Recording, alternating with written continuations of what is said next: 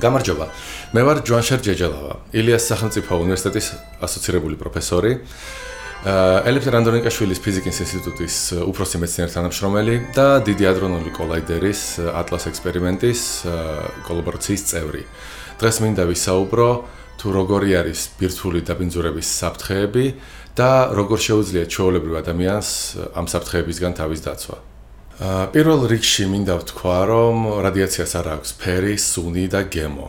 ამიტომ ერთ-ერთი დადასტურებული და სანდო გზა გაიგო და ბინძურებულია თუ არა თქვენს გარშემო გარემო, არის თვალყური ადევნოთ ოფიციალურ სამსახურებს, რომლებიც ამის შესახებ უნდა აუწყებდნენ მოსახლეობას.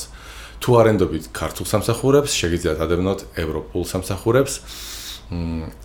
და ამ თვალსაზრისით საკმაოდ დაცულები ვართ. იმიტომ რომ ჩერნობილის ტრაგედიის შემდეგ უკრაინა დაფარულია ონლაინ მონიტორინგის სადგურებით და ისინი რეალურ დროში აწვდიან ინფორმაციას რადიაციული ფონის შესახებ. რაც შეეხება იმ ტექნიკას და იმ აღჭურვილობას, რომელიც შეიძლება კერძო პირმა შეიძინოს, აქ საკმაოდ თხილები უნდა იყოს, იმიტომ რომ იაფი რადიაციის მზომები შეიძლება არ იყოს სანდო და ცოტა ძვირიანი ტექნიკა მოითხოვს გარკვეულ კვალიფიკაციას იმისთვის, რომ მისი მონაცემების ინტერპრეტაცია მოახდინოთ. ამიტომ ისევ და ისევ ყველაზე სანდო გზა არის ოფიციალური სტრუქტურები. დღეს აქცენტი მექნება გაკეთებული ატომური ელექტროსადგურის გაუმართლობით გამოწვეულ ბირთვულ დაბინძურებაზე. და რა ვთქვა პირდაპირ ბირთვულ დარტყმებზე. რაც იმედი არასდროს არ მოხდება ჩვენს გარშემო. ძალიან მნიშვნელოვანია არ აყვეთ პანიკას, არ დავიწყოთ მომარაგება იმის, რისი მომარაგებაც არ გჭირდება და არ დავიწყოთ მით უმეტეს პრეპარატების სმა, რომლის სმის აუცილებლობა არ არსებობს. ბირთვულ დაბინძურებას თან ახლავს რადიოაქტიური იზოტოპების ამოტყორცნა ატმოსფეროში. ესენი არის სტრონციუმი, ცეზიუმი და იოდი. იოდი 121 არის რადიოაქტიული იზოტოპი და ის ორგანიზმში შეიძლება მოხდეს სუნთქვით, საჭმლით, სმით. ის ყველაზე ცუდია ის რომ ის აკუმულირდება და გროვდება ფარისებრ ჯირკვალში. იმისთვის რომ დაიცვათ თქვენი ორგანიზმი ამისგან, თქვენ უნდა მიიღოთ იოდის ტაბლეტები. ნუ კონკრეტულად კალიუმის იოდიდი, რომელიც იყიდება აფთიაქებში. დოზა ჯანსაღ ადამიანზე გათვლილი არის და გამოჩნდება ეკრანზე. ხოლო რაც შეეხება წინასწარ მიღებას, წინასწარ მიღებას არავითარი აზრი არ აქვს. აა თუკი გაიგებთ შეტყობინებებს იმის შესახებ, რომ გამოიწვევსა ბევრი რადიოაქტიური ნივთიერება, აა 1-2 საათის განმავლობაში თუ მიიღებთ ამ იოდს და ყოველდღიურად მიიღებთ მანამ სანამ არ გამოცხადდება რომ ფონმა დაიწია თქვენ იქნებით დაცულები.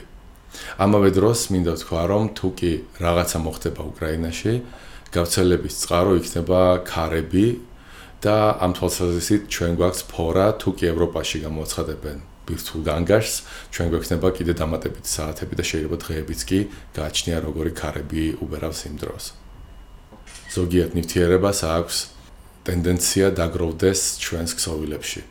მაგალითად, ისეთი იზოტოპები, როგორიც არის პლუტონიუმ 229 და სტრონციუმ 89 და 90, ისინი მიახლოებით იგივე ქიმიურ რეაქციებში მონაწილეობენ, რაშიც მონაწილეობს კალციუმი, ამიტომ მათ აქვს ტენდენცია აკუმულირდნენ ძვლებში. თუ კი მოხდება რადიაციული დაბინძურება, აა არ უნდა დალიოთ ის ნივთიერებები ან ის პროდუქტები, რომლებიც კალციუმს იღებენ გარემოდან, მაგალითად ასეთი არის რძე, არა ის, რომელიც უკვე ناقიდი ქონდათ, არამედ ის, რომელიც შეიძლება შეგროვდეს უკვე დაბინძურების შემდეგ. და ამ ხრივ ყველაზე დიდ საფრთხის ქვეშ არიან ბავშვები, იმიტომ რომ ეს რადიაციული რადიოაქტიული იზოტოპები შეიძლება დაგროვდნენ მათ ძვლებში, კბილებში და ასე შემდეგ.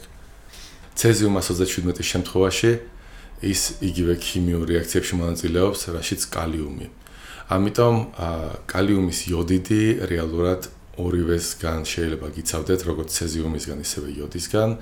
მაგრამ აქვე უნდა გაითვალისწინოთ, რომ ეს არ არის ტაბლეტები, რომლებიც გიცავენ ზოგადად რადიაციისგან. ის რასაც რისგანაც გიცავთ იოდის ტაბლეტები, ეს არის მხოლოდ ფარისებელ ჯირკვალში წლების შემდეგ მომხდარი სიმსივნე.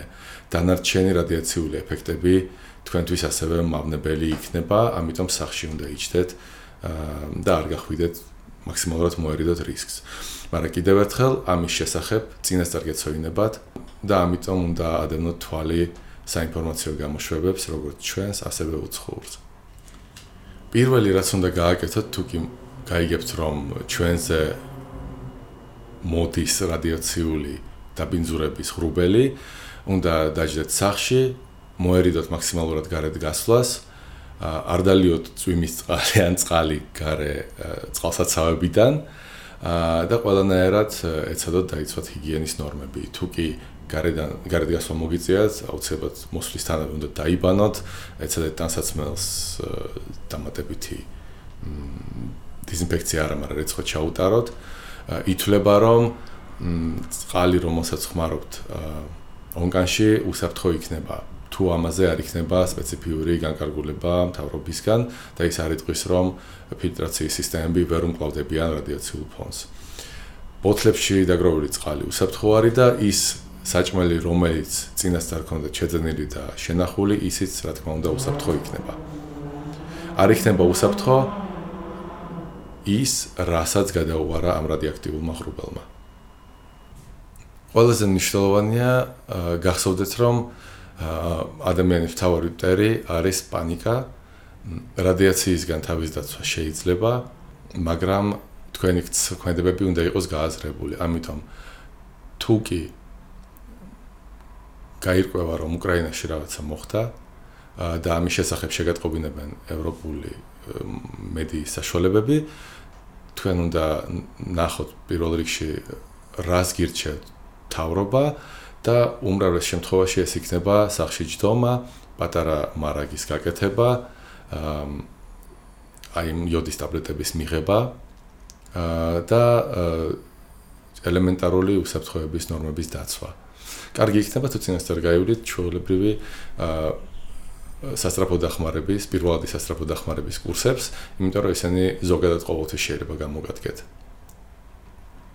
რაც შეეხება იმას, აზრი აქვს თუ არა ეხლა სწრაფი სწრაფად შეკოწიწება პატარა ბუნკერის რომელსაც რომელშიც შეიძლება თავის დაცვა პასუხი არის ალბათ არა იმიტომ რომ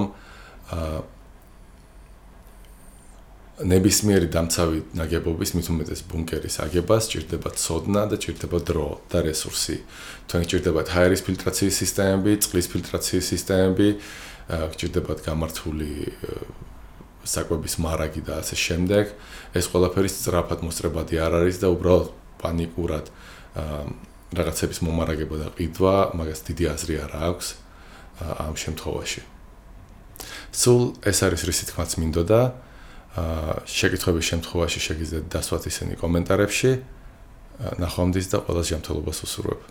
და მშვიდობას